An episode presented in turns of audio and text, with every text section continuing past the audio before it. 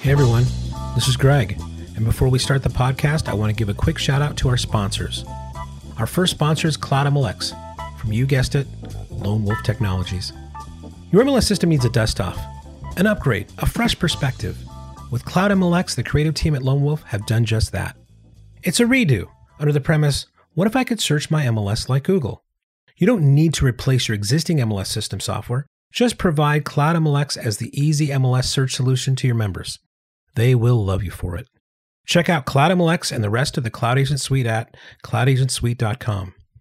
Also, I'm very excited to announce from Rob Hahn, the notorious ROB, comes the Notorious VIP. As a Notorious VIP member, you'll get exclusive access to Rob's intelligent analysis, written and audio commentary, plus op ed style articles. The Notorious VIP is a monthly or yearly subscription for those in the industry that want to go a few levels deeper. So please sign up at notorious rob.com.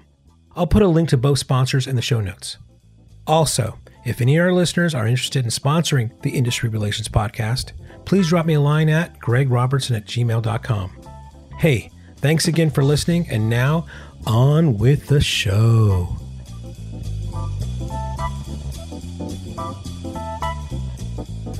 Hey, everybody. What a surprise and shock. Uh, I know you thought that industry relations was dead.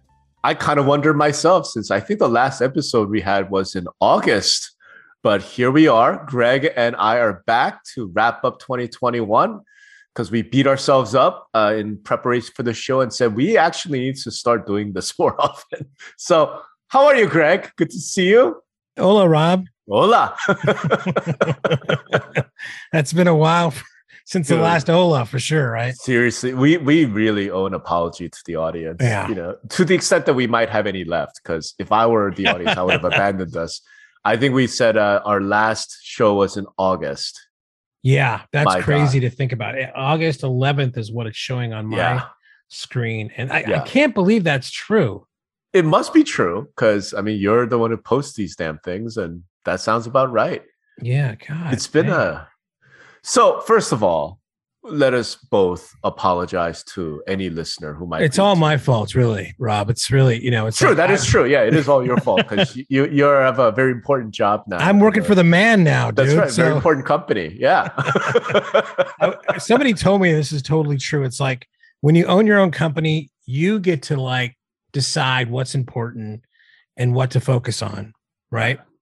And w- now working for somebody else, they're deciding for me what's important and what I should be working on. So it's like right. just a it's been a different a different world here, but um That's right. November 30th was our year anniversary and that's gone by pretty quickly. So Yeah. um yeah, I mean, you know, but you're right. I think we've got some we had a, just to let everybody know we had a meeting about this before this uh broadcast and we have a plan for 2022. That's right. We're going to be very regulated and very That's right. persistent about That's right. following that That's right. regimen. That's So, right. um, and we have a producer Yeah. who's going to uh, keep us on the, the narrow track and uh, improve this overall experience Yes. for everybody. Making So some very excited. big investments here. So That's right. yeah. And as the first show of the year, because it is New Year's Eve as we're recording this, we could do a retrospective of 2021 or we could do a forward looking 2022. Which one do you want to do? I think it's. I think we can do both here. I mean, you Okay. know, uh, and I think you know one thing I'll I'll just bring up here, Rob, um, Yeah. just to talk to you about because maybe some of our listeners know and some of them don't. But I mean, I read you religiously, right? Even though we don't talk on here, I love your blog and I, I love um, getting your insights. They're you know mostly crazy, but hey, you know it's all good. It's the point, man. It's the point. Make people think. Right. That's exact. And you totally do that for for me especially. But you know, some of the stuff I've seen you put out there is like, I'm done with critiquing the industry. I'm done with this. I'm going to be more future think. I'm going to be Yep. more into these new mm-hmm. technologies Yep. and things like that. And you know, and I, I think I reached out to you Yep. while this was going on a little bit, and maybe, and I was like, Rob, you can't stop being Rob and just Right. you know be the future guy. I mean, Right. people still want to hear your voice. Right. I think they want to hear our voice, Yep. our voices here. So I just, you know, can you make like a Yeah. so- clarification or, or, Yes. you know, you know, Yes, indeed. Let me clarify. Let me walk that back a little bit. So here's what I meant by that.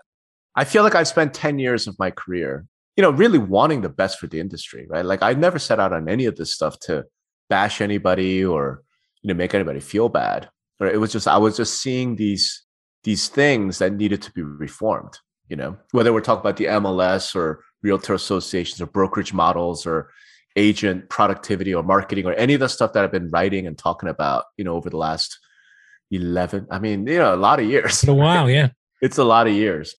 And what I kind of came to was I felt like I was sort of demotivated in a way to keep writing about some of those things because I felt like, what new thing is there for me to say?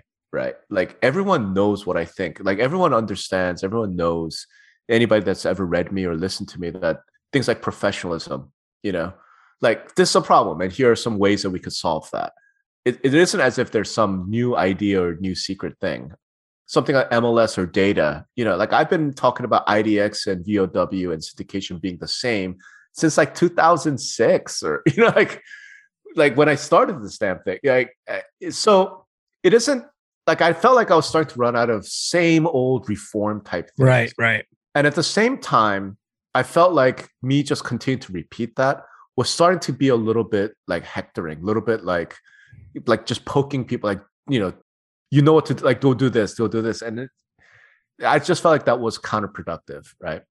At the same time and i guess this will play part of our 2021 retrospective right is i did undergo a pretty significant personal evolution in 2021 because i started to see what's happening with things like blockchain this new technology with things like the economy with demographics with you know decentralization as a as a trend and these are things that I think are going to be profoundly important to the industry that no one else is really talking about.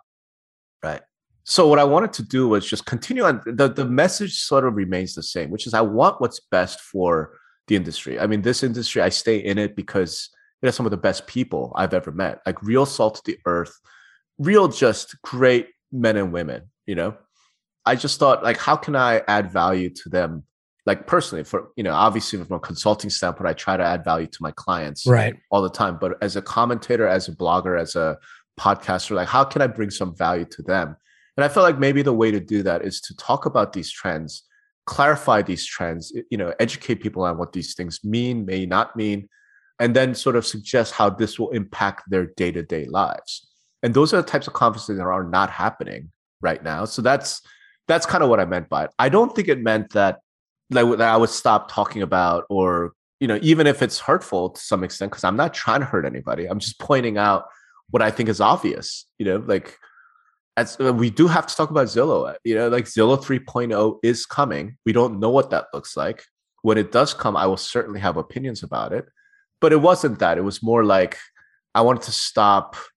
I don't know the constant repetitive like do this, do this, do this. You know, it's like there's only so many ways we can talk about improving the MLS. You know, there's only so right. many ways we could talk about, you know, MLS technology being outdated and backwards. There's only so many ways I could talk about that, right? And everyone knows kind of where I stand on a lot of those things. It was just I wanted to bring like a slightly fresher perspective with the goal at the end of the day, well, what are we trying to do? We're trying to help families buy and sell houses. You know, we're trying to help real estate investors, you know, make return their money. We're trying to help good brokers and good agents navigate you know all this chaos and all these changes. And i'm like i think we can do that right? Without losing you know if you will anything. Like, I, I can't be anything other than me. You know you can't be anything other than you.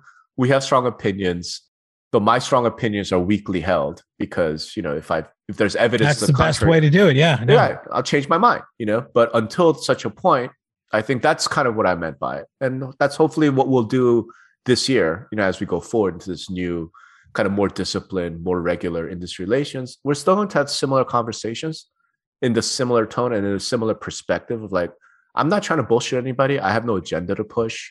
You know, this is just what I see. And I think our audience finds that valuable from both of us. Yeah, absolutely. So I'm glad to hear that. I'm that that's uh, I'm glad to hear that because I mean I was going to miss some of these posts or some of these conversations. So that's that's a good thing. But I mean, if we're looking back to to 2021, I mean, yeah. you could almost frame it um, because this kind of I think has some consequences for other things in the industry. I know we don't like to get too political here, but uh, with Well, we uh, to. January 6th, Sure. right? You know, and the and the new administration and how that started the year off in such a weird, weird kind of way. Sure. And then, you know, to me that that's triggered a lot of things. You know, that was not triggered, but I think it was another thing that kind of caused NAR to do a, you know, to do a lot of uh, different things there, or not caused them to do, but really highlighted some of the things that were happening there. There were some realtors involved with that and such, right? And then that's kind of more on the political route. But I think the other thing that kind of was the uh, a thing that started a lot of things was um, Zillow buying showing time. Mhm. And to me, those were two little kind of touch points, inflection points. I really that went to two different directions in a way. Um, one kind of more wonky in industry things, and the other one, uh, you know, a bit more wonky, but more Yeah. NAR and, Yeah. as you like to say, wokeness about NAR and things like that. Let's start with what we think might be the most important events of 2021. Right. And I'll start, right? Okay. I think for me, the most important event of 2021, there are many, but I'll, I'll start with this one, is the FTC, is the Biden executive order. I think is going to be the most important event of 2021. Right. So obviously, you know, anyone who's listening to this, they probably have read all of my writings on it. But in retrospect, I think the whole DOJ NAR lawsuit thing was one thing. That's really not the, the real important thing that happened the real important thing is Biden comes into office, issues an executive order around competition. And most people just saw that as going after big tech, right? Going after Facebook and Google. Uh, you know, he obviously nominates uh, Lina Khan as the new head of the FTC. But buried in that executive order was an order to the FTC to go regulate real estate brokerage and listings. That I think, in retrospect, is the most important, significant thing of 2021. Well, really, and, and and that was, and I think this happened in 2021, Mhm. is by the DOJ ripping up the agreement. correct, correct. Right. That was a personification of that. Of all that. Right. Correct. So DOJ rips up the uh, agreement, and then like three days later, Biden issues this, ex- this executive order. And we Yeah. haven't seen the FTC act yet, but I suspect we're going to see that in 2022, which is why it was one of my big predictions in my seven predictions post is we're going to see the first of the big regulations come down from the FTC. So to me, that's probably the most important event of 2021. What about you? Yeah, I think that's definitely one of them. Now, I will come from a different perspective. I mean, Sure. being the publisher of Vendor Alley, so you know, I look at things a little bit more, and not to say that that isn't like going to affect business. It totally would will, but by Zillow buying Showing Time, Mhm. that is Yep. that has dropped a bomb in the way vendors and MLSs, Mhm. associations Mhm. do business. I agree. Why do you think that happened? I mean, I completely agree with you that that is one of the big, you know, events. But why? Yeah, I mean, you know, I think it, it is a, still a bit of a mystery. It's like, like the other thing to me is like dot loop. Mhm. Why? Right? They have this transaction management solution that some agents use, but they're now being involved with loan. There's a myriad of others, and a myriad of others with a lot more adoption and, and and coverage around the country. And it's not like that has been a revolutionary thing that has done anything for Right. for Zillow that I can see. They don't really highlight it a lot. And this showing time things seems almost the same thing. It's like people are afraid of now that they'll see the data. They've said the same thing about dot loop. We're separating the whole things. And, you know, I'll take them at their word for now that they're doing that. But it seems like this very long play that on both of them, I, I haven't really seen the long play happen for dot loop. And I'm not sure when we're gonna if if and that was a years ago, right? So what is going to be the final final for the showing time thing? Mhm. And I will tell you the way that that went down, you know, that has caused a lot of uh, consternation with MLS boards and association boards all over the country, more than in the dot loop thing, because the fact of a participant of an MLS becoming a major vendor of that MLS has just it's been a a craziness that nobody ever kind of thought of happening. And now you just see the shards of that being after that's been shattered of all these different showing services and everything else. Sure. None of them that I, I believe that are as good as showing time. I mean, eh, there's a reason why they took over. It's not only smart business people over there with Scott and Michael, but um, it's hard to create some a hit like that, an overnight success like like showing time, right? Right. But it has caused a lot of uh, MLSs to start making decisions and a lot of a lot of people, a lot of brokers to start basing decisions on fear of the unknown. And I don't think any decisions based on fear is a good thing. Sure. Right. But as far as your original question, I don't I, I couldn't tell it's data, obviously, but they've said that data is going to be separate. So maybe it's, you know, they also talk about creating some sort of like, you know, next level showing experience because the quotes that I read from I think it was Errol that had said something where, you know, a really high percentage of, of people requesting showings the agent doesn't show. Hmm. Right. Or or one of the two parties doesn't show. I don't know if it's the agent or the thing. So fixing that seems like a, a problem to fix. But um how they get there from from that acquisition um, remains to be seen. But I think you know I'm you know you already see MLS is buying other buying sure. software companies. They're becoming software companies themselves. They're and have created like funds to buy upcoming vendors for that. You know, I've said this before, but it really does smell to me like what happened a few years ago with the franchisors and some brokers is saying we're not a we're not, you know, famously Keller Williams said this, we're not a real estate company, we're a technology company. For sure. And now MLS organization, and, and I don't think that's gone very well for them, honestly. And now we're seeing MLS organizations say, well, we're not an MLS organization, you know, we're a technology company. It's sure. a little, yeah, I, yeah, not, not quite to that. that. extent, but yeah, I know what you right. mean. Well, yeah. th- there are to be to be yeah. clear, there are a lot of MLS organizations, MLS providers that have their own MLS system that's homegrown. Andy yeah. Ives comes to, to mind over at Claw. MLS PIN. MLS PIN, Brad in Utah. Yep. Right. So I mean there are there are people that are doing up in RMLS in Portland. But for the most part, you know, having basically started or run software companies most of my adult life, it's not for the faint-hearted. No. Right. So it's it's no. uh, it's it's easy to declare yourself that, but um, you know, it's a different skill set for sure. Yeah let me ask you a question before because I think it's connected to probably my second big event. Do you think it would have made a difference? Because you made the point that you know MLS is freaked out because of a participant becoming a major vendor, you know, something they had never seen before. Do you think it would have been the same if Realogy had bought Showing Time? Oh, for sure. You do? Yeah. See, I don't. Well, no, actually, I, will take that back a little bit. Right? Yeah. It might have because remember, Realogy is kind of it's a, an odd bird, right? They have their most of it is a franchise business and then they have the NRT, whatever. I know they call it something different now, but real, real uh, Realogy brokerage service, brokerage right? Division, so something like that. The yeah. the Realogy franchise business is not a participant; they're a franchisor, right? Right. So Zillow doesn't have that; they're a broker. They're a hundred percent a broker, right? So with the Realogy thing, you have those two things there. So I don't know if it would cause as big as a stink. So you think it would cause franchise? For, okay, so let's say it was EXP. Right. I mean, again, right, where they're just a brokerage. In other words, I think this was still the last hurrah of the anti-Zillow hate. Right. I don't oh, know. The last hurrah. I, I think there's a lot of hurrah left in that, bro. Oh yeah, that's a good point. Yeah, that's a good point. I, I am yeah. always surprised how I mean how deep and wide it goes. Yeah, yeah. The okay, Zingers are yeah. strong and wide, and just, I get you. That's but that's my point. I, I just wonder because it's counterfactual. You just don't know. But if EXP had bought Showing Time, I don't know if we would have seen the same level of freak out. I think there would have been some resistance. Like, what, what does this mean? Oh, no. I mean, Zillow had a multiplier to itself. Yeah. And, yeah, and they, you know, they built that up over time, right? No, there's definitely yeah. a multiplier for, for Zillow when they did that. But I mean, still, yeah, um, pretty significant. All right. So that leads to my second big event for me of 2021. And it's kind of related in this way. I think the second big event of 2021 was Zillow exiting the iBuyer business. Oh, yeah. Yeah and the way they did it. And it's related in this sense. I wonder if they would have ever done the showing time acquisition. Yeah, without, that's that's very curious because?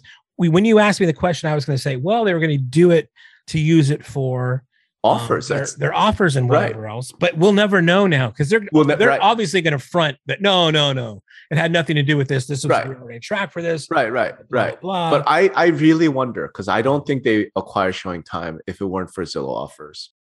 And the shocking thing of 2021 when they pulled out was just the speed of it, the way they went about it. Like, you know, we hear, hey, we're going to pause this buy buying thing for a couple of weeks to just work through our inventory. And then two weeks later, it's like, yeah, we out. Well, you, you've written, you're pretty skeptical. I wrote, yeah, pretty scathing. About why yeah. they, it didn't make sense that they left that. Correct. There, there, has to be other reasons than the ones Correct. that they stated about basically not trusting their algorithm. I mean, the right. irony of that. Oof I mean, the Yeah. irony of that is uh, just thick as Yeah. fog, right? Yeah. But um, It was so bad. to be clear, you're you're still skeptical about their stated reasons for leaving iBuying, right? Oh yeah, no, I don't. I don't buy it for a second. Yeah. I, I, think the Business Insider articles since then talking about Project Ketchup, I think those make a lot of sense, and I think in light of that, I understand why they did what they did. In other words, what they did makes no sense other than the explanation for Project Ketchup. And so, for anybody who hasn't read, who hasn't aware, fundamentally, Project Ketchup is an internal Zillow project that came out, you know, sort of saw the light of day after Zillow said we're out of the iBuying business. Business Insider, which is not a real estate publication, it's just a regular Right, right. business finance publication, went and did this like series of reports, talk interviewing like Zillow offers employees and you know uh, some of their contractors, and what they discovered essentially is that Zillow offers had this mandate to catch up in market share to Open Door. In order to do that, they were willing to overpay for houses. Like, in other words, they were overriding what the algorithm told right, them right. in Hubris, order to basically. win, right, to win the house, right? Because they figured, you know what, uh, it's going to be fine. We want to take market share. The big mistake was that as they were doing that, they didn't just say we're going to spend more money to buy the house. What they said we're going to take money out of the contracting budget, right, the repair budget to bid more. So we're going to go squeeze our contractors. That I think was the fatal error Yeah. because you know and i wrote about this but Sun, you know sunny has 10 years experience in you know in construction and and that whole thing it's like look you cannot go piss off contractors because they all talk and when they when they decide you know what you're not somebody you want to work with and then 2021 you know the whole like great resignation supply chain problems all of that it's not like these contractors were short of labor like you know, they were short on work right so if Open Door and OfferPad are willing to pay them full rate and pay them on time, and Zillow's not, dude, that's fatal. Yeah, And I- and, and yeah. the question is, and and I think Mike DelPrete said this or somebody else, but I mean, what I just thought was like a little bit much though is like it seemed like everybody in the planet then came out and said, "Oh, this is the stupidest idea ever." That's right. the same guys that were praising these guys up and down Right. We're all all getting into get this as well. Of course, this would never work. Of course, this would Right, never work, right. right.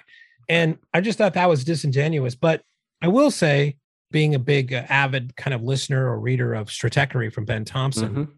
and basically uh, Rich Barton saying that you know some of the reading that he had done of Ben's work was of seeing really that that Open Door was an existential threat to Zillow, and that caused him to rethink a lot of things and and kind of go into this space. Right. And by leaving, and whether it's for the reasons they stated or Or the reasons reason, you're yeah. this project catch up and everything else, or a little bit of both, right? What is it now? Are they still an existential threat? What is this, uh, I guess, Zillow 3.0 going to look like? Sure. The other things I've heard is that with the oncoming CoStar owning homes.com and that kind of we saw, you know, I guess you didn't see it, but you know, I saw the big launch party in San Diego that Yep. the CoStar threw with the country music guy, um, Keith Urban. Yep. Keith Urban, the Yep. Australian country That's music right. guy, which I thought was very, That's right. very funny.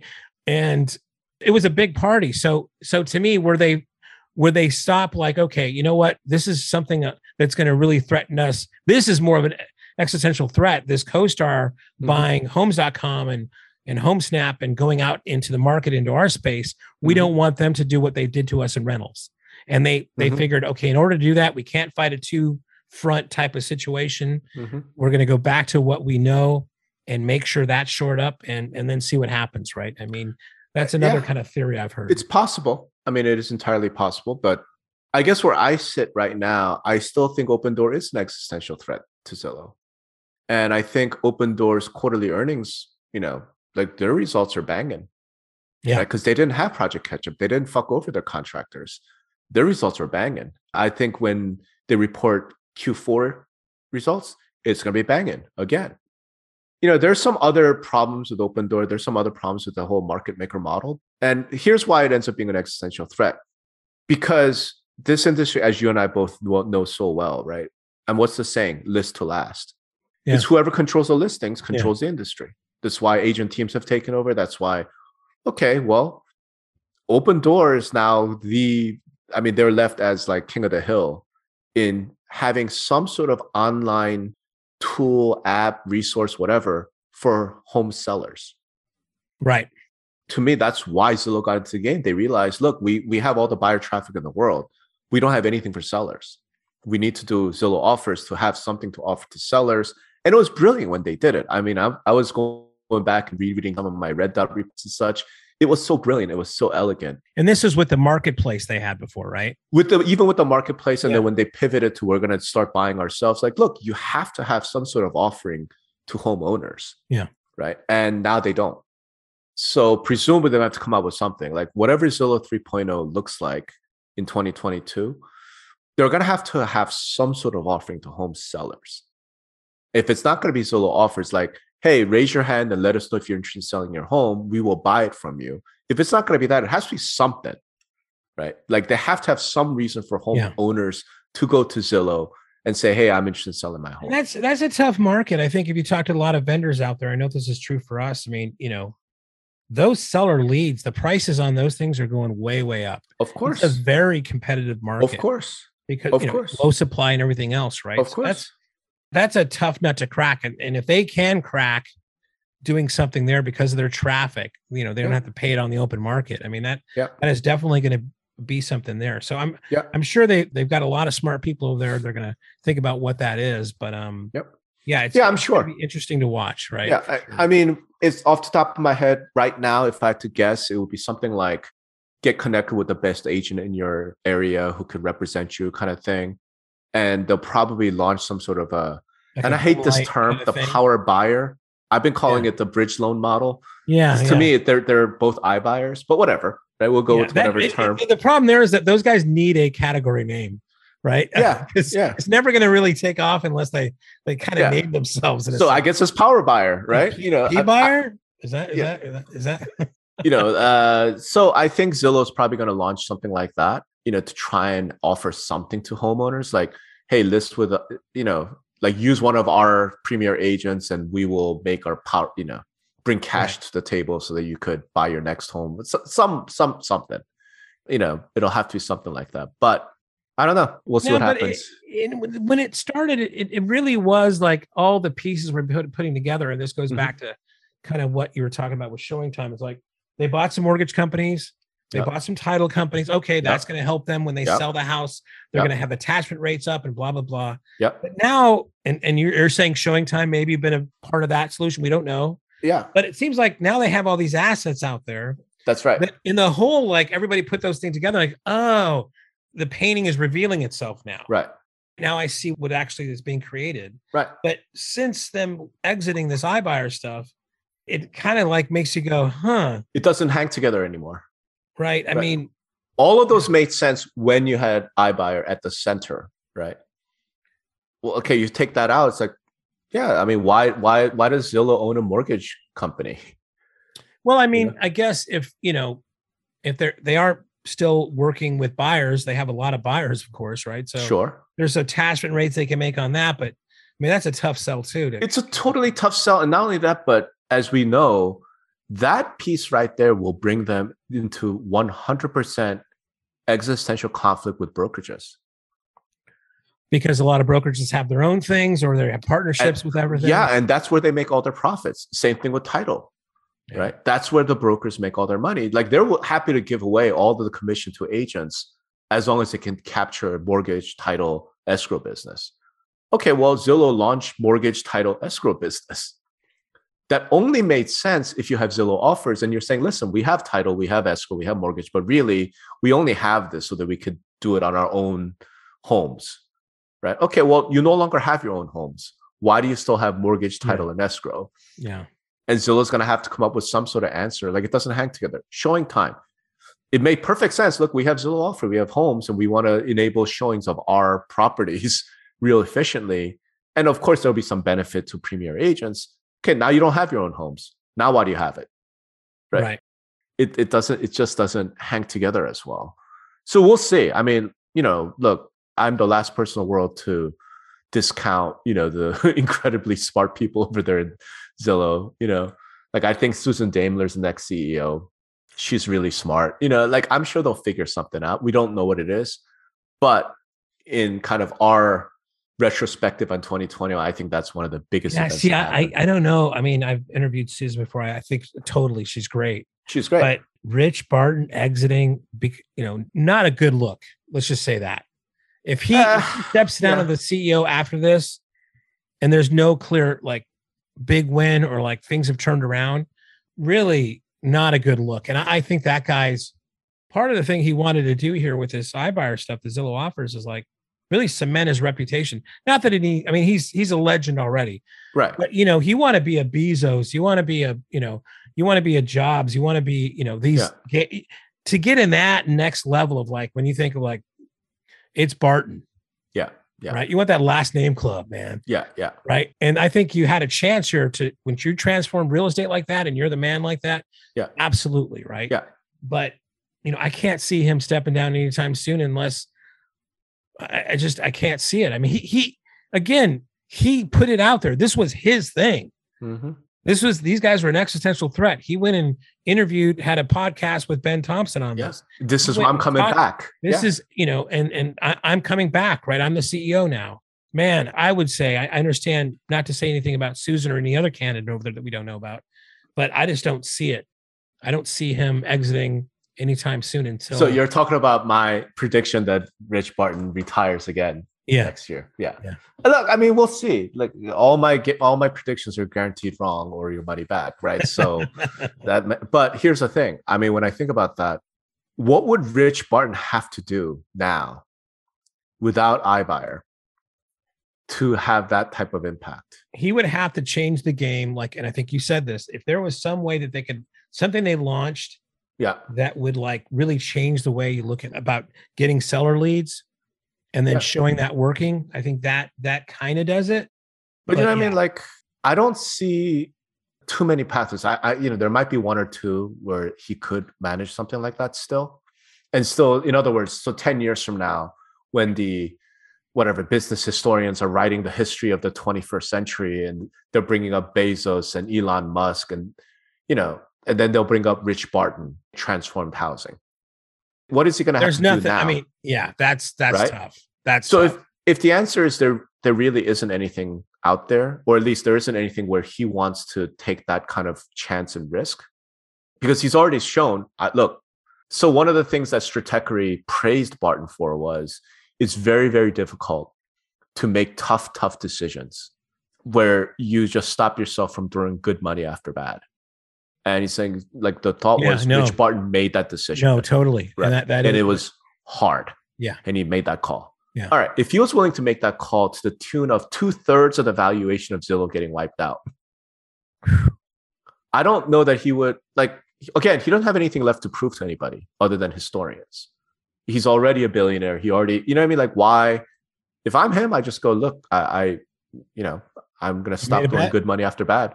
Yeah. Even my personal attention, is it better spent managing the Zillow 3.0 thing? Or should I maybe be following like uh, uh Jack Dorsey, right right? Saying, you know, I'm out and I'm gonna go work on blockchain. I'm gonna go work on something the whatever the next thing is, as opposed to Like, I just, You yeah, know? I just thought of something there. What could end up happening is Opendoor and Offerpad go fucking belly up, and and that whole model just turns out to be not a success. And then Rich Barton stands up and goes, "Told you, motherfuckers! right. Told you I so." suppose. And he was, you know, and he was the guy that was smart enough. I I suppose. mean, if this ever happens, to say, "I knew there was a problem here. I left Yeah. it." Yeah. and and and that's the case right because you know i've heard you know my prediction is less i would always say less than 10% of the market would go with iBuyers. Mhm. that's still a fucking phenomenal you know tam that's a, Yeah. still a phenomenal company even if it's split in a, in a few by a few companies to reach to but um Yeah. if that doesn't happen he might have the last laugh Who He knows? might, but you know, like I said, look, there's some reasons. There's that maybe is a whole show we need to do, or you know, uh, further Right. down this year. But I, I'm still very bullish on iBuying. I'm still very bullish on. no I. I am too i am too and you know, we can get into all that. So, which means Opendoor.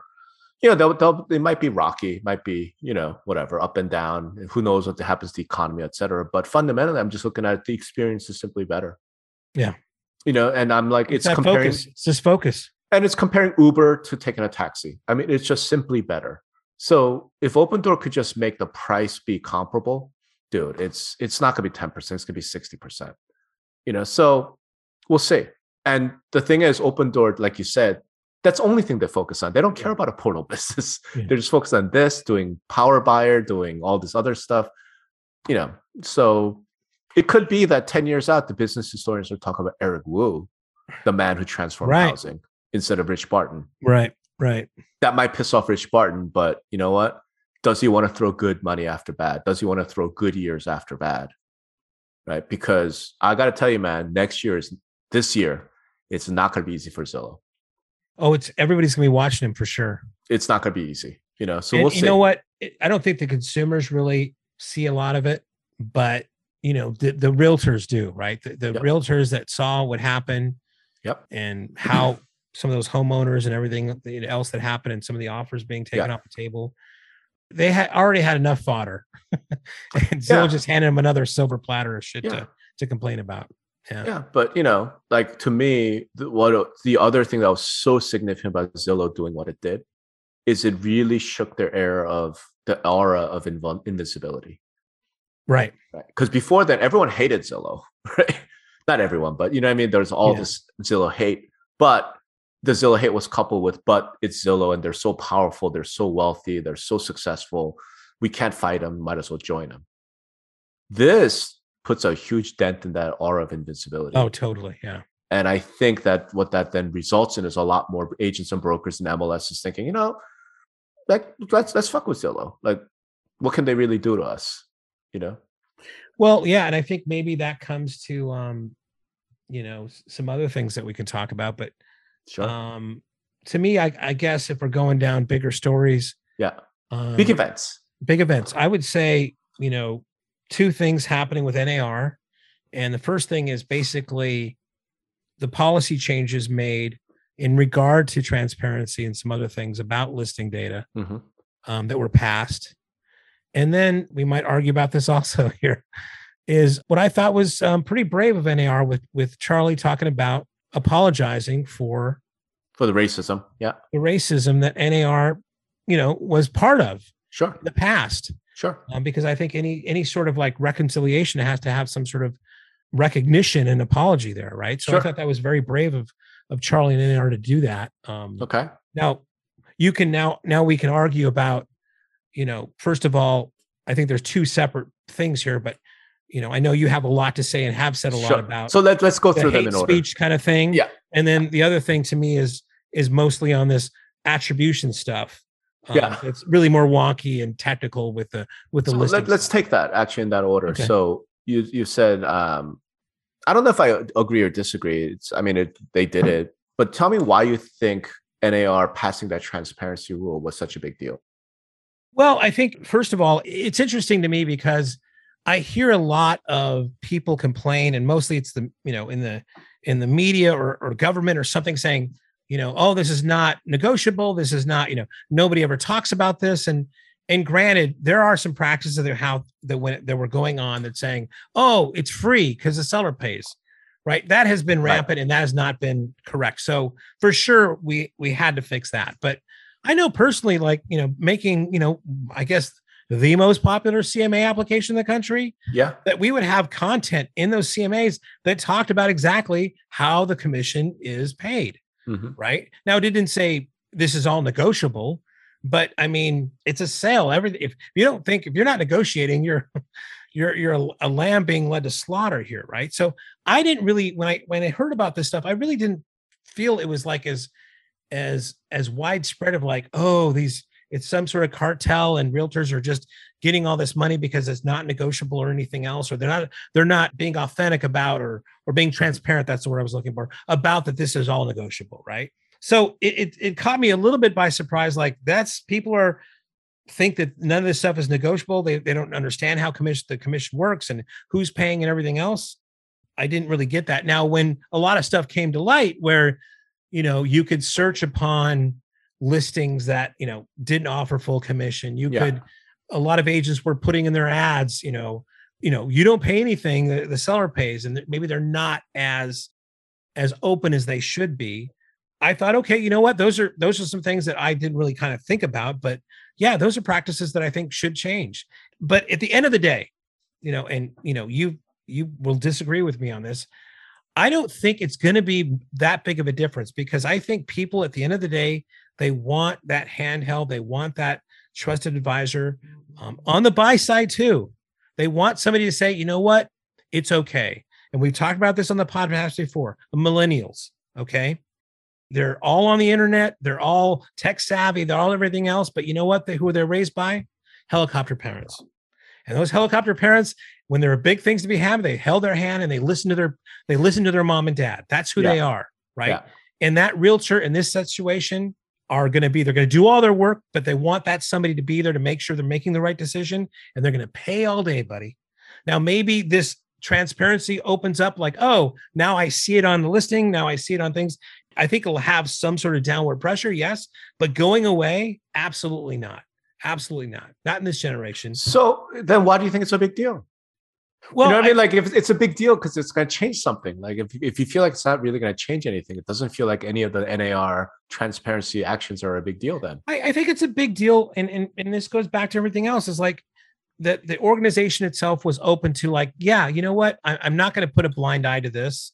It might not be unpopular, but we know we're going to recognize that these these there's some bad actors here that are not doing in the spirit of what we put here and therefore we're going to do something. So the fact of making an action and just instead of like letting it go on the way it has been and i know part of that strategy is they want to just comply with the doj thing that got ripped up but still you know doing something instead of doing nothing absolutely i think that's a good I, I mean i guess the way i look at it is like we have to call something a big deal if it's going to change something in the future but if your oh, position is that okay, this isn't going to change I'm, anything I'm, in the future, I'm, hold on, hold on. I'm in the opinion it's not going to change much on that that buy side of things. Okay, yeah. There are many other people that are going to say this is the best thing sliced sliced bread. So don't yeah. take my. Yeah, yeah. I'm kind of speaking for everybody that I have an opinion, but I'm sure there's somebody on the other side. Yeah, that's I'm, that's going to say that this is huge now because it will. This is the first domino that's going to click over buyers' compensation going completely away. There's gotcha. that crowd for sure. Right. I'm just not on that crowd. Yeah. All right like I said, I mean, before we even agree or disagree, I just look at it as if it's not going to have a real impact, this feels to me like when Congress passed, you know, does one of those like, you know, declaring whatever June 14th as National Secretary Day. Right. Like, I guess you took an action, but it doesn't change anything. So it's not really a big deal. So it's a big deal if it changes something for me. If it doesn't change anything, it's not a big deal. Uh, for myself, find out too. I mean, I, I could we'll be wrong. Out. Right. Yeah, and so I could be wrong. Yeah. Maybe I think it maybe maybe I would frame it as a potential of being a big deal. Right. I don't think so. But I, you know, yeah. wanting yeah. to give credence to or some, you know, voice to a lot of yeah. people that do. Well, okay, sure. We'll see. All right. So with the second one, you think the apologizing for past racism is a big deal.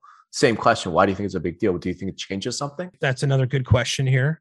I think it was the fact that an organization like NAR, and there's mm-hmm. tons of organizations out there that probably have a similar past, that they are still not, you know, have apologized or done anything about. Right. That um, are not.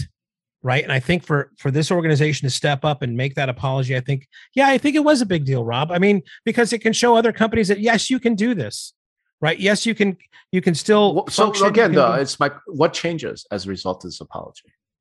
Well, so in 2022, what significant change will happen because NAR in 2021 said yeah, we were me, racist. We're yeah, sorry. I, I, understand. I mean, it's it's hard to kind of go a one for one, a quid pro quo type of thing here, but mm-hmm. the vibe and culturally for more and more organizations to recognize and and demonstrate and apologize for things that happened in the past, I think that helps people move forward. I, I know, not, I understand, but what I'm saying is move forward into what? Like what changes? I think you know just the recognition that they've made will right. make others who maybe like well you know others that like for other organizations that haven't like they'll also apologize. That, well, hopefully, but I mean, sure. to me, there's you know, and you know, it's not some sort of critical race theory thing here, but right. you know, you know, th- this country wasn't so great back then. There was a lot mm-hmm. of things that happened that were bad towards people of color, and sure, like, no, I get it. So what changes? So I, let me let me just use a. I don't know. I don't know what I, I don't know. Let, let me just use a I don't know what's going to change, but, let, let me I know that yeah. you know nothing was going to change if they did nothing. let right? me So ask. maybe no. this is some sort of thing that will So, will fine. help help something happen. Let's explore it by. Let me use a ridiculous example. Okay. Okay. And I'm I'm admitting up front this is a ridiculous example. Okay.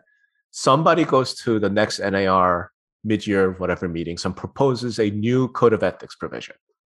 Okay. That says realtors shall show houses to black and Hispanic consumers first.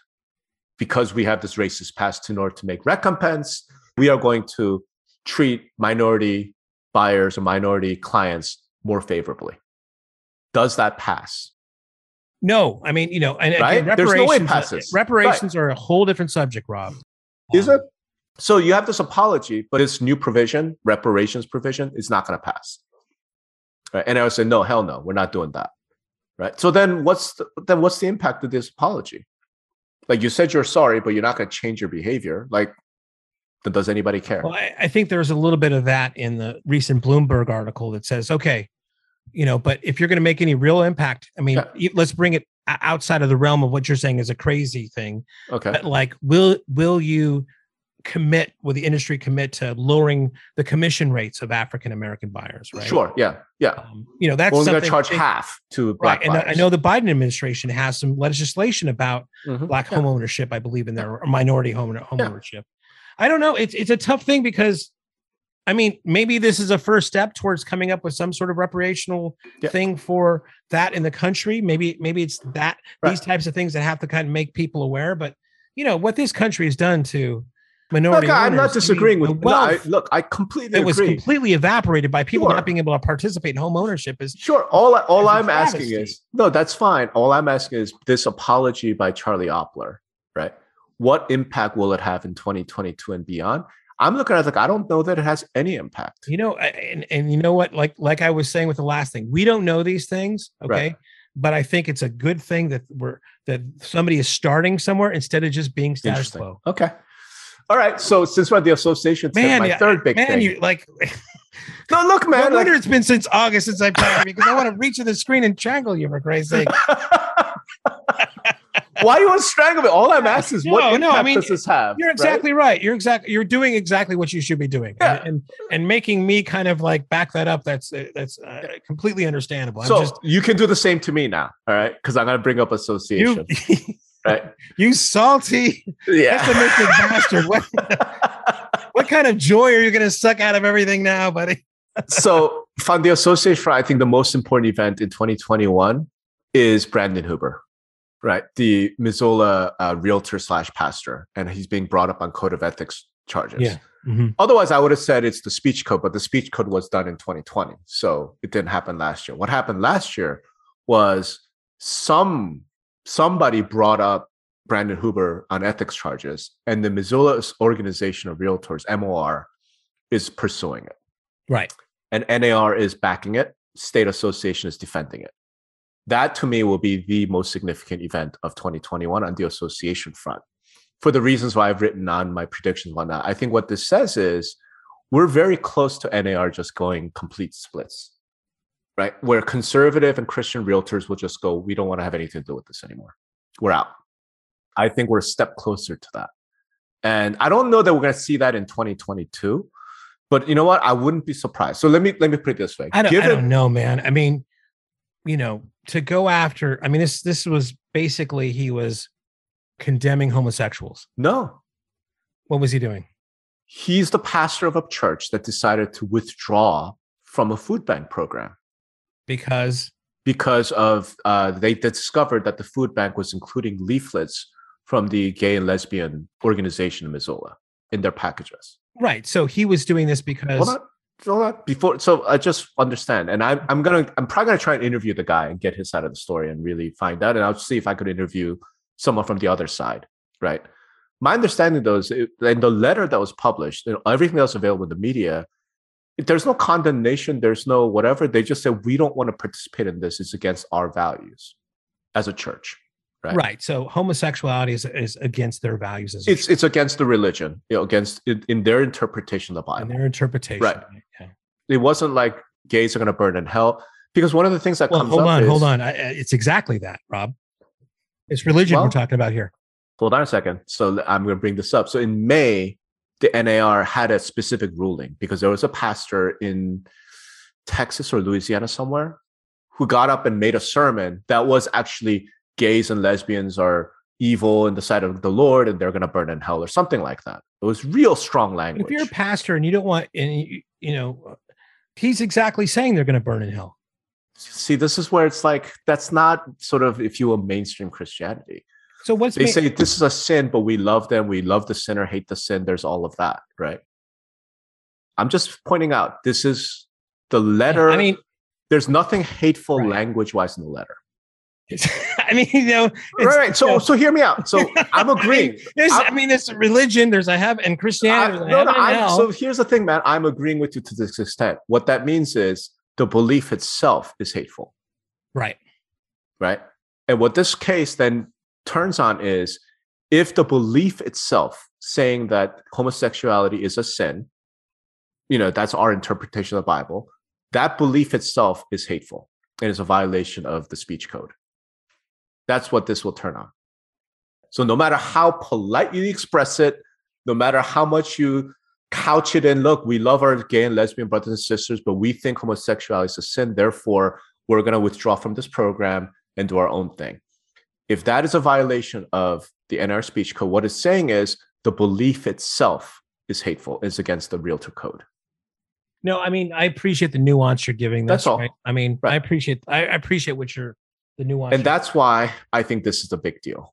Because if they rule against him, then what it's telling every realtor who believes the same thing says you can't be a realtor. We don't we don't want you in our organization. right. But, but, but to me, the other part of that is like, then it opens up, like, I'm going to start the, the, the church of Beelzebub. Sure, Right. And we think that Filipinos sure. are, you know, um, Our our devil's children. are devil's children. sure, We're going to think that, you know, Swedish people are devil's children. And that's my Sure. belief. sure. So I'm going to, you know, when I do things like that, it's okay. I mean, I- I don't know. I mean, to me, and I think you know this also. There's, you know, a lot of this country has, is turned a corner on Yeah. on that, and I think there's a lot of great and I think a lot of great people that are accepting and and Christians and Muslims and everybody. I, I just hope you know they can uh, you know not to make this too religious again, but people can find their better angels on this. But it is it is a very nuanced case there. I, I I understand what you're kind of saying. I mean, but it opens up another whole. You know, if if that if they do say okay, it's because of religion, Right. it does open up another whole bag of worms there. And I think that's your point, right? Is that Right. when you were when you first were talking about this, you were saying, hey, if you go down this road, it's it's a it's a pretty slippery slope, right? Not just uh, what I'm saying is there's an actual impact, right? So this event. Now, here's the thing. Let's say it goes the other way. Let's say NAR and MOR and you know whatever the realtor organization. Says, no, no, this is not a violation. In other words, one path is what they say this is a violation of code of ethics. We're going to discipline you. We're going to kick you out of the real whatever, right? That's one path, right? The other path is they say this is not a violation because you didn't use hateful language because you didn't, you know, it was very politely expressed. That is going to make the other side livid. Exactly what you said. Like, but that's exactly what you're saying. Like you're saying we're gonna burn in hell. You don't you don't use the Yeah. language, you don't use those terms. But if I'm a sinner and my It's You know, dog like- it's dog whistling. Right. It's if if who I am is hateful and is a sin in your religion, then you're telling me I'm going to burn in hell. Like so, no matter what, there's no win here. Like NAR, MOR, no, they, there's no win. What that then says to me is, whatever ends up happening with respect to this one case, what it clearly signals is that you can't have an NAR when people are that divided. Well, I mean, it depends. I think, you know, if you look at the country and then say that NARs uh, that had the same percentages, overwhelming. I don't think you're going to have a split of a 50 50. Now, yeah, so 74% of NARS membership is white, probably conservative as well. But still, I don't, if the percentages work out, I mean, I think there's more people that are more accepting than polarizing on especially this subject, right? I mean, you have the fair housing. I mean, does fair housing come in this? I mean, you can't discriminate against anybody because of their But okay, but orientation dude, or- that's or anything right. else, But I that's mean- the thing. That's the thing. 10.5, the speech code had nothing to do with fair housing. It didn't have anything to do with if in your practice of real estate you discriminate against gays and lesbians or dis- then it's a like no one would have a problem with that. This was literally you made a statement, right. right? And again, it's gone past you made a statement to you have these beliefs. Well, yeah, and it is nuancy. So it'll be interesting to see what they come down on and see Yeah. how that goes. Maybe they do take it um that literal sense. It wasn't a hate speech, right? And then people will get pissed off. correct. And then, you know, then we're gonna Correct. maybe it go, you know, as I said, there's like gonna be code words. Correct. No, it's it's it's it's gonna. So all it, all I'm saying is what it points to is the existing division getting worse and worse. Yeah. And I don't think you could have a national organization of anything when you don't have a nation. And Yeah. I don't think we have a nation. Right. So it might be something else. I mean, it might be two separate organizations and they ally on some things and they don't ally on others. You know what I mean? Like, look, when it comes to talking about uh, flood insurance, we're together on that. Right.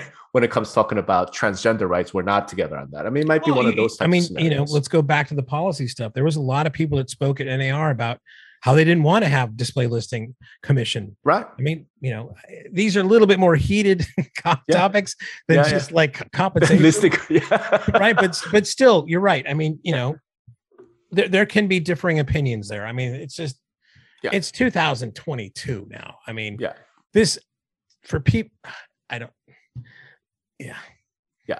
All right. So that's that. Uh, what other major important? I, I think you know I'll go. You know, let's go back not to such a serious subject, okay? but you know, let's talk talk about the con- other consolidation that's been Sure. happening. Right? I mean, my own company, Lone Mhm. Wolf, had acquired four companies, two at a time this year. We've seen other kind of acquisitions happen. I think you know, you know, we can talk about the vendor space, but I'll keep it on the other side that goes back to this kind of ShowingTime Zillow thing. But to me, which kicked it off all with this this consternation that's going on in the MLS community is MLS Aligned, and that's a, a consortium of MLSs of ARMLS and Milwaukee and um, Utah and others bought the assets of um, Agent Inbox to create Mhm. their own showing solution. Now they haven't launched anything yet. But they will. They, they will, yeah, and Yep. it's it's getting pretty close. Yep. But to me, that was kind of the spark that that started some other things that happened, Sure. and that's the um, you know, we could talk about Kansas City. Uh, yeah, the failure of Remine, right? Yeah. And and how their customer they had to basically have a customer buyout Yeah. um in that catastrophe, right? So, but then there was also CRMLS Yep. creating their own fund, so to speak, to to buy, you know, and make an investment in uh what is it, Porch Step or I can't remember. can't but I mean, we know this is going to be a trend into 2020. right. But to me, the MLS Align thing kind of kicked it off, right? yeah, no doubt. Um, so so to me, I'm a little bit cautiously, you know, I don't know, I'm a little bit worried about it, as I stayed in the front, where. Um, what are you worried about? Why does that concern you? Well, again, it, I'm worried about it too, but I, I suspect you and my I we have different concerns. So I'm curious what your concerns are. Yeah, I mean, it just it's it's the fear. To me, it all comes down to a lot of decisions being made on fear. Okay. Um, it's and as I said before, to me, it smacks a little bit of like I'm not a you know Keller Williams isn't a real estate company. We're a technology company. Yeah. right? I've always been critical of like software companies that say we're made we're realtors, software from realtors made for realtors made by realtors. I mean, that Right. to me, like, okay, that's gonna suck. Yeah. That is the, the, the biggest tell is when I see that tagline, it's okay, this is gonna suck. Now I don't I think the jury's out on like MLS software made by MLS, you know, by Yeah. MLSs, right? I Yeah. don't know. The jury's still out on that. But what it's causing is a lot of things in the industry, and this is a little bit inside baseball as far as in, you know, in my world, because I'm still actively In the working vent- and yeah, yeah, selling yeah, and everything else. yeah. But you know, now I have a situation where my customer is my competitor Right. right? So it's like, okay, I could have a showing ser- service, but and I'm not Zillow, but I want to go in that market, but my customer's launching their own, Yeah. right? And I got to compete in there, and you know, it's never a good thing to bash your customer ever, right? Mhm. But still, there's a little bit of sparring and give and take, and like right. if I'm going to say to, let's just say, for instance, XMLS launches their own serving service and they happen to be a, a customer of mine because they're Yeah. providing one of my software solutions as a member benefit. Say, Yeah. yeah, I saw that. That thing's a piece of shit. Yeah. Yeah. I mean, and you're paying me money for my software, right? And, and that's a harsh word, but you know, basically, uh, you know, put it under the umbrella like your baby's ugly. Yeah. Yeah. right? That just ca- there's just a dynamic there that nobody really wants to talk about. And, and then you know the other fear is like they're looking at every vendor now is like, well, I don't know if I want to work with you. You could get bought by Zillow, or you Mhm. could get bought- by CoStar. You know those kind of things. It just it just it puts a lot of gunk in the machinery that we Yeah. have here um, that you already was challenging. Yeah. You know, it's Yeah. challenging because there's really the TAM on the MLS community is really small because 400 of the 585 MLSs have less than 400 members. Right. Right. Um, it's already challenging because of agent churn. How many, you know, I Yeah. think NAR, the quote I always read, like NAR said in five years, 87% of the realtors won't be here right. in five years, right? Right. So that churn's always a thing. It's a it's a it's a challenge because of the longer sales cycle with selling houses. So I go back about this, you know, how they measure adoption, right? Yeah. Well, if you're only selling three houses a year, you know, maybe they're not logging in every day, Yeah. right? So how are you going to measure that? I mean, so it's so challenging otherwise. Just to add this other level of fear, like, oh, I don't, you know, you, and then Mhm. them launching their own product, and you're now competing with your customer for, you know, and and they're paying you for adoption, but they want to. They've spent so much money, time, and energy to get theirs going. Um, it really is an existential crisis Existential crisis for vendors. for vendors and Right. for, for for a subset of vendors absolutely right. Right. so i'm really i'm watching that carefully but i mean to me uh, there's some other initiatives too let's talk about a bit of just like what crmls and bright and i think mred are doing with this kind of uh, talk about providing an api solution Mhm. where it's the same kind of data but everybody has their kind of like way of looking like it's a showing service everybody could use this thing but the, the data is in one place so Mhm. you can kind of plug into it Yeah.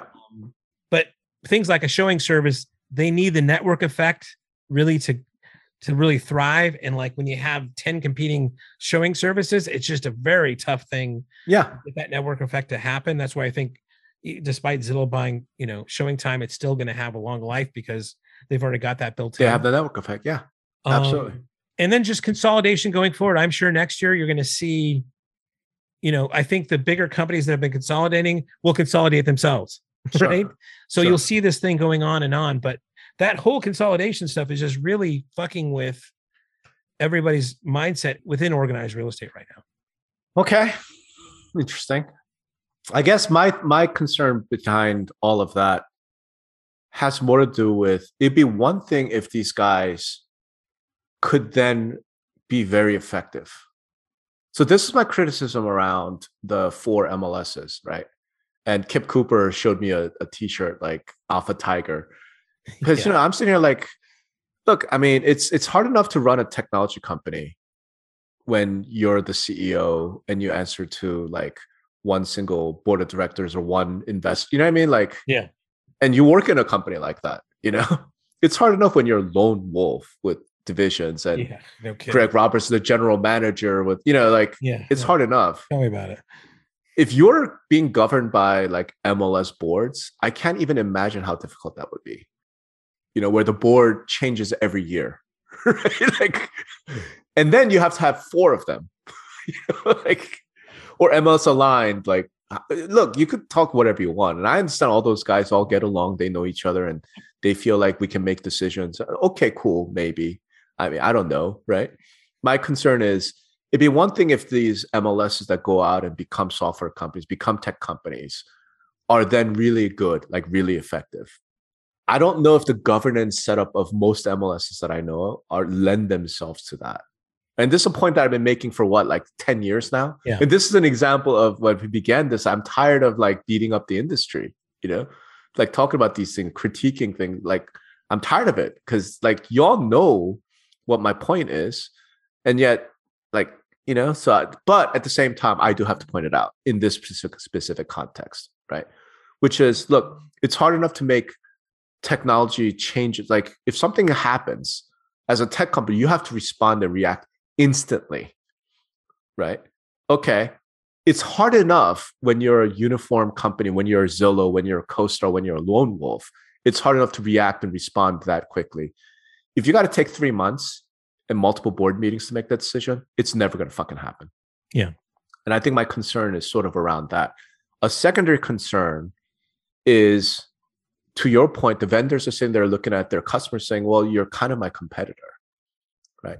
At some point, at some point, those vendors are gonna have to go, Well, why aren't we in their business then?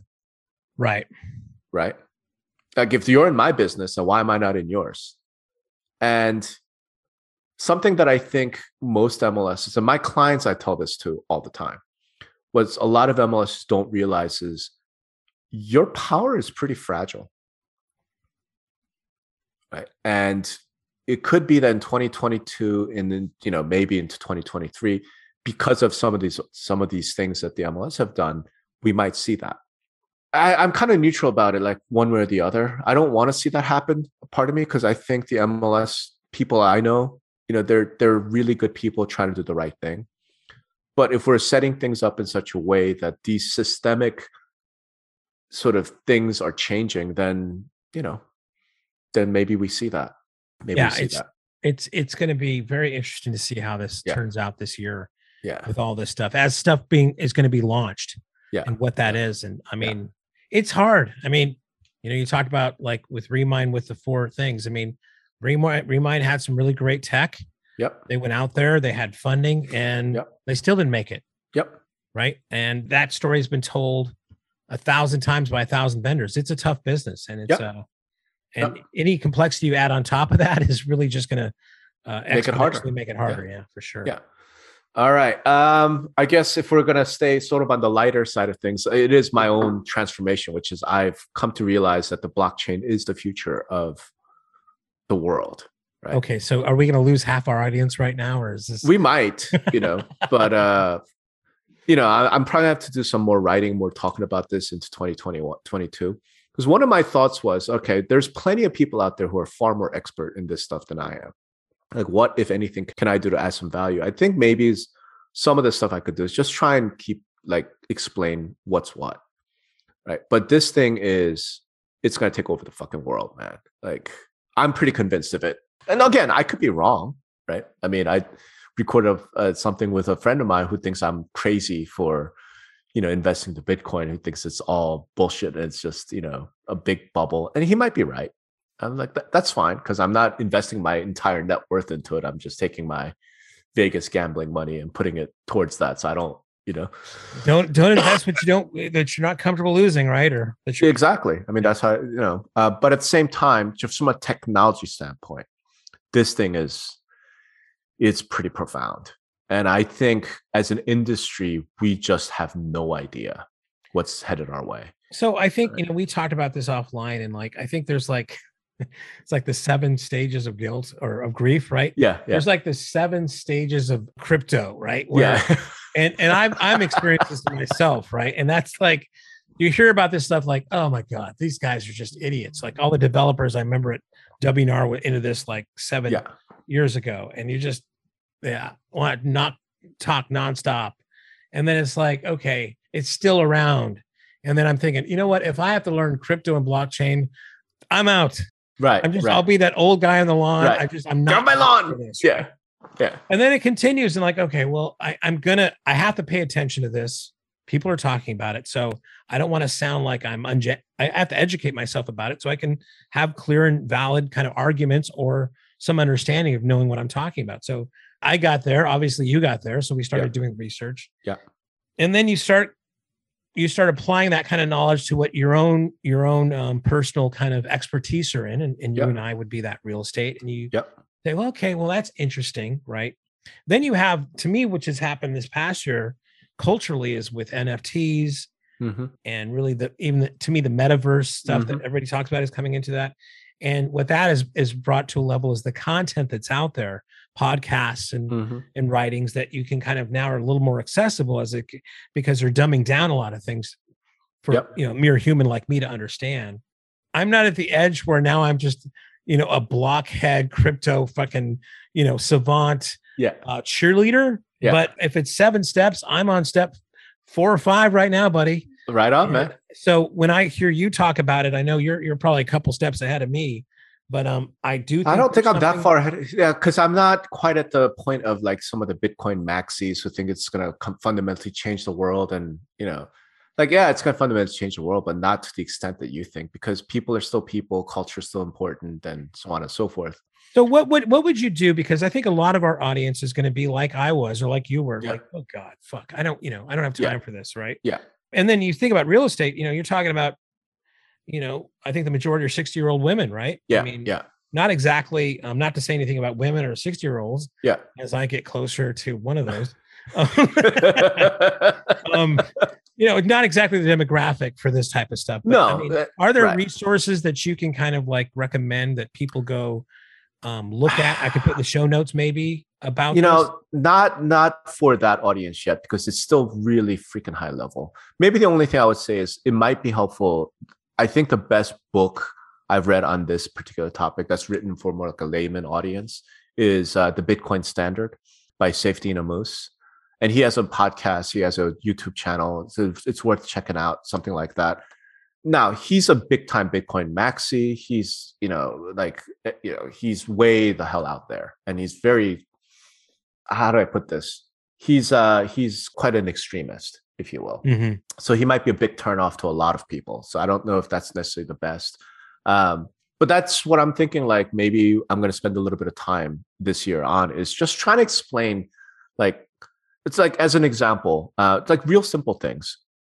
People tend to conflate all of it together, like Bitcoin, blockchain, meme coins, you know, Doge and NFTs and crypto, and they sort of discredit the whole. Because Mhm. you're right. Look, I mean, it doesn't make sense to me that some digital art NFT, right, that was algorithmically generated went for like $65 million, right? Which is what like a Rembrandt would go for.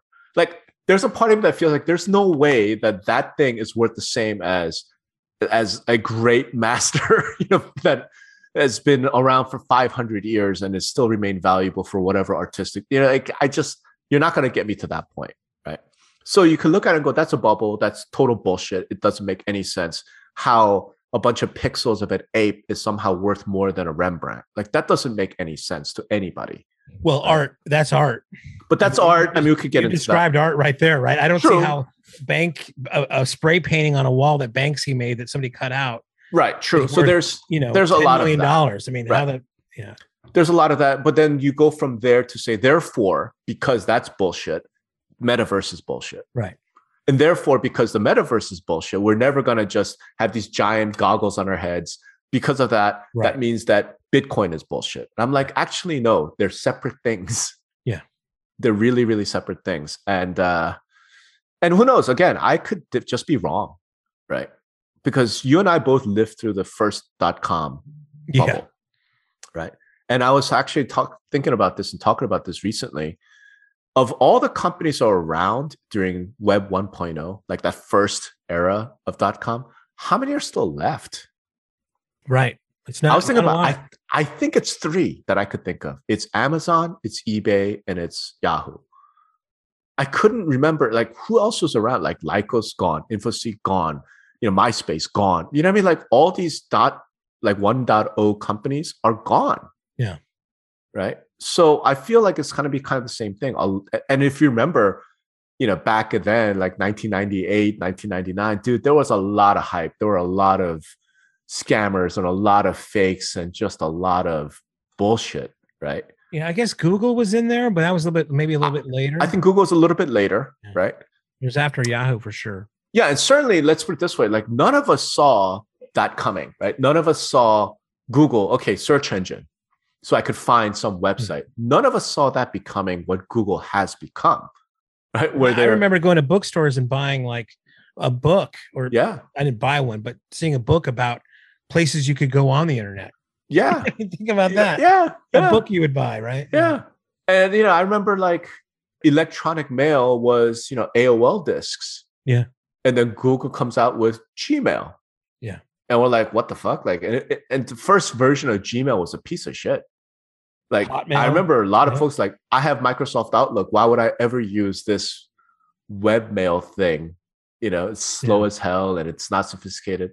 So you're saying like we're in those kind of early times. We're now. in super early. So yeah, I feel pretty confident that like 95% of all of the blockchain coins and token all of 95% of it is all going to go away just like 95% of web 1.0 companies all went away yeah and i think like in it to to to kind of expand that analogy for you it's it's like who knew that searching the internet was the killer app for that sure right we didn't know that at that time sure. right? we had to go through a process sure. to figure that out but that was 1.0 right yeah no think but, about this but but what is going to be the killer app I don't think right. we. I think we're so in, in, we're so myopic now in this in this one phase to realize Correct. what that's going to be. Now the guys that figure that out, they're right. going to be the the Jeff Bezos and the and the correct and right. and the the Sergeys and everybody else and that kind of thing. right, sure. and that's why I feel like it's it's worth engaging in now, just just to like have some other people. And there's a part of me that feels like if I'm just a real estate agent out there selling houses, I don't need to know about any of this stuff you know, I don't need to know about the blockchain. I don't need to know about crypto. I don't need to know about any of this stuff. Right? I should just focus on what I do. So there's a big part of me that feels that way. However, if you're an MLS CEO, if you're a technology company CEO, then I do think you have to at least think about what this technology could do for you. Yeah. Right. In much the same way, back in 1998, I'm sorry, there's no reason for a, a real estate agent to have a website. You know what I mean? In 1998, no right? Right. But if I'm a if I'm Bob Hale, right? Maybe I want to think about what does this mean for my MLS business? Right? It's that sort of thing. Yeah. Well, so that's kind Bob, of that's Bob Hale's a great example because right. He figured out that you know having your own association website yep. with listings on it was a good asset, and yep. he that yep. that decision that that forward thinkingness made him literally just going out and getting the URL har.com. Yeah. Back when you could get three letter URLs. Do you know what I'm saying? Yeah. So it's it's no, something a, like that's that. A, that's a great example. I mean, I would say to people, and I think, you know, for the thing that I that I worry about and not worry about, but I think for people to engage in the conversations I think you want to have with them is getting that base level understanding. And what mm-hmm. I would what I would recommend to people is, you know, YouTube. Yeah. There there are thousands, there are probably millions videos yeah. on just start looking for that one site, yep. that one guy that can explain those things to you. Yep. Um, I know that after I got a bit more comfortable in everything, there was a recent podcast from Tim Ferriss mm-hmm. with uh, Chris Dixon from uh, A16Z mm-hmm. and Naval, who's a very uh, great kind of thinker, yeah. started the AngelList, things like that and that conversation i like you know like we're having having really three intelligent you know people talk about to me like tim ferriss is intelligent but he he's more that everyday man that can like yeah. he understands but he can bring these really smart guys into down to earth to talk yeah. but there was a recent podcast that Naval, Chris Dixon, and uh, Tim Ferriss did that was really insightful to me, bringing it all together, the NFTs and the blockchain and everything yep. else, and and a lot of their show notes have some links to some good resources also. So yep. I think anybody that's um, going to participate in this conversation with you and they want to educate themselves first because yeah. I used to poo poo this a lot. I would make jokes on stage about me like, too. I have to learn the blockchain. I'm out, yeah. right? Dude, I'm a blockhead. Too. I'm not a blockchain. So yeah, yeah, me too. We all like have a, to uh, learn. Yeah. 2019, I wrote a giant post writing this off. It's like this feels like a problem, a solution in search of a problem. Yeah, you know that was 2019. So I, am right there with you. It's just I'm starting to see some things. I'm starting to put the pieces together. So from a 2021 retrospective, I guess for me that that's it. Like I, I'm I'm seeing it. it. Like the light bulb went out, went off.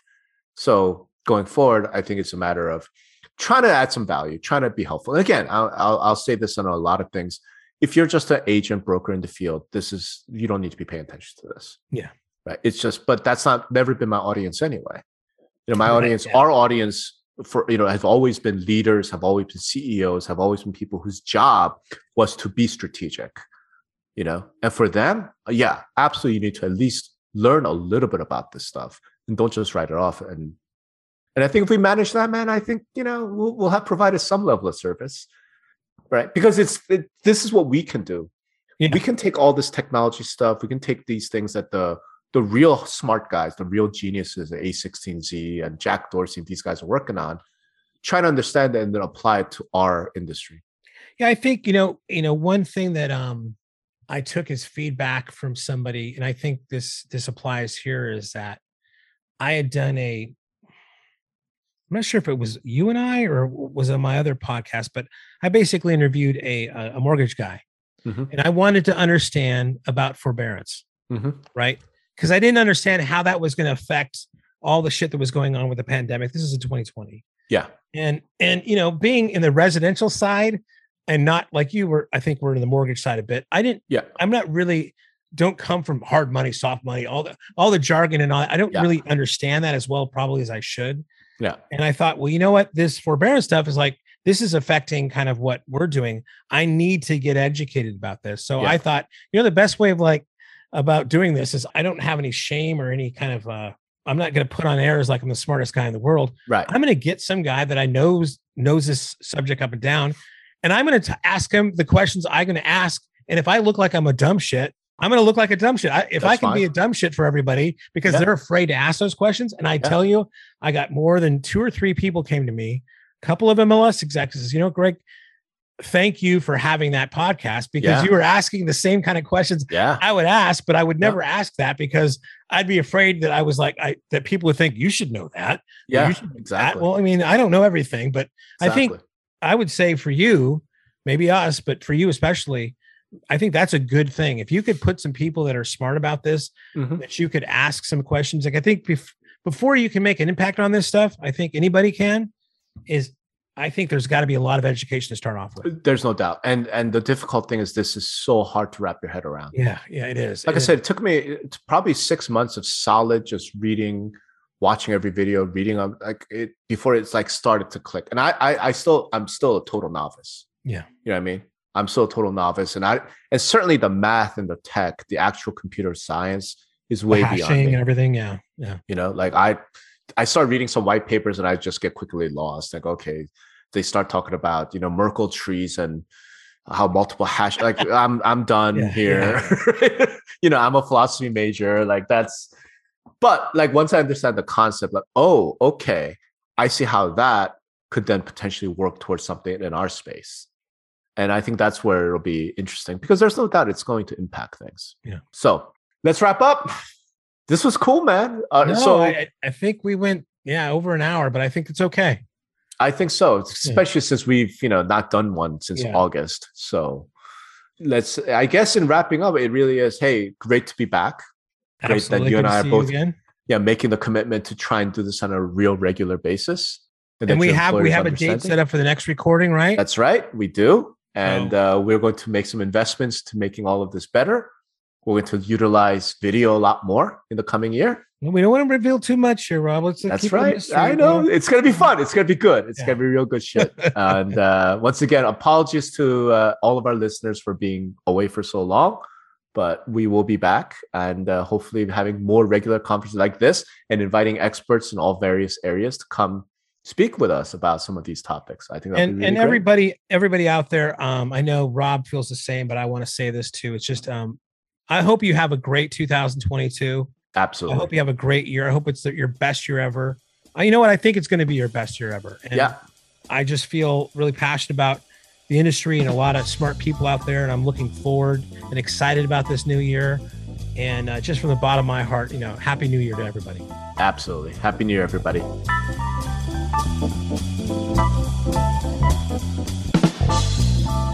Thank you for listening to another episode of Industry Relations. Rob and I both appreciate your support.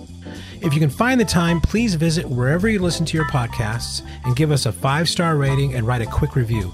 It really does help the show. Thanks again, and from Rob and I, be good to each other.